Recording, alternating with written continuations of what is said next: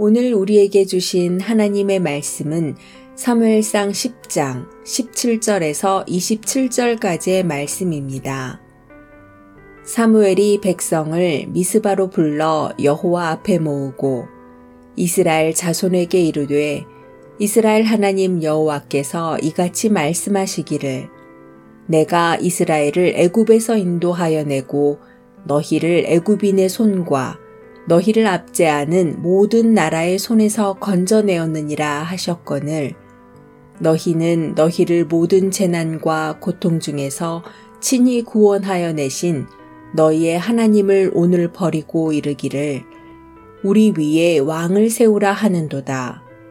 그런즉 이제 너희의 지파대로 천명씩 여호와 앞에 나아오라 하고 사무엘이 이에 이스라엘 모든 지파를 가까이 오게 하였더니 베냐민 지파가 뽑혔고 베냐민 지파를 그들의 가족별로 가까이 오게 하였더니 마드리의 가족이 뽑혔고 그 중에서 기스의 아들 사울이 뽑혔으나 그를 찾아도 찾지 못한지라. 그러므로 그들이 또 여호와께 묻되 그 사람이 여기 왔나이까? 여호와께서 대답하시되 그가 진 보따리들 사이에 숨었느니라 하셨더라.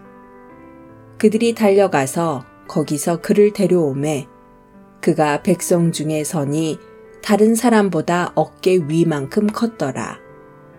사무엘이 모든 백성에게 이르되 너희는 여호와께서 택하신 자를 보느냐 모든 백성 중에 짝할 리가 없느니라 하니 모든 백성이 왕의 만세를 외쳐 부르니라 사무엘이 나라의 제도를 백성에게 말하고 책에 기록하여 여호와 앞에 두고 모든 백성을 각기 집으로 보내매 사울도 기브와 자기 집으로 갈 때에 마음이 하나님께 감동된 유력한 자들과 함께 갔느니라.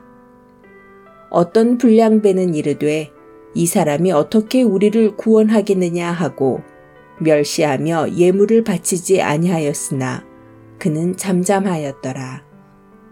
아멘.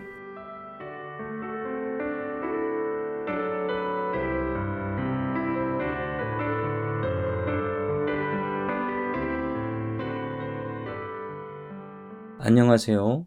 수요 묵상의 시간입니다. 목적과 과정 중에 무엇이 더욱더 중요할까요?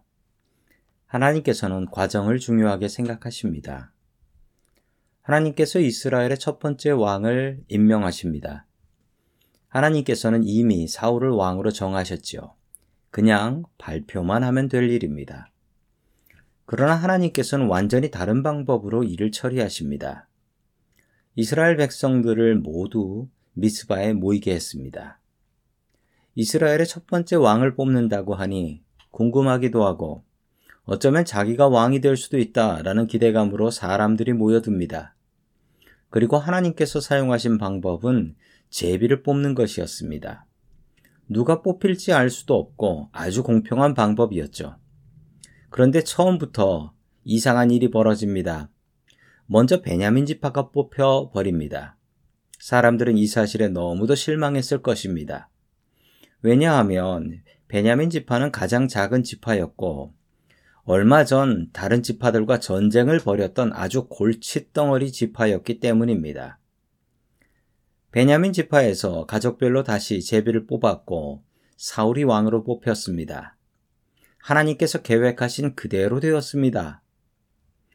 하나님께서는 과정을 중요하게 생각하십니다. 번거롭지 않게 하려면 그냥 사울을 불러서 왕으로 세우면 전 국민이 이 고생하지 않아도 됩니다. 그러나 하나님께서는 왕을 뽑는 과정을 전 국민에게 보여주셨습니다.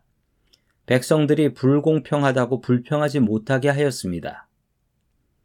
사람들은 목표를 과정보다 더 중요하게 생각합니다. 한국말에 이런 말이 있지요. 뭐로 가도 한양만 가면 된다. 하나님께서는 다른 방법으로 일하십니다. 과정을 중요하게 생각하십니다. 이 이야기의 마지막을 보면 불량배들이 나옵니다. 이들은 하나님께서 일하시는 과정을 보아놓고서도 인정하지 않습니다. 제비 뽑다가 우연히 사울이 뽑혔다라고 생각하지요. 이런 어리석은 사람들이 되지 마십시오. 믿음이 있어야 하나님께서 일하시는 것이 보입니다. 믿음이 없는 사람의 눈에는 세상 모든 것이 다 우연이고 확률로 보일 뿐입니다. 믿음으로 하나님께서 우리 중에 일하시는 것을 볼 수 있기를 주의 이름으로 축원합니다.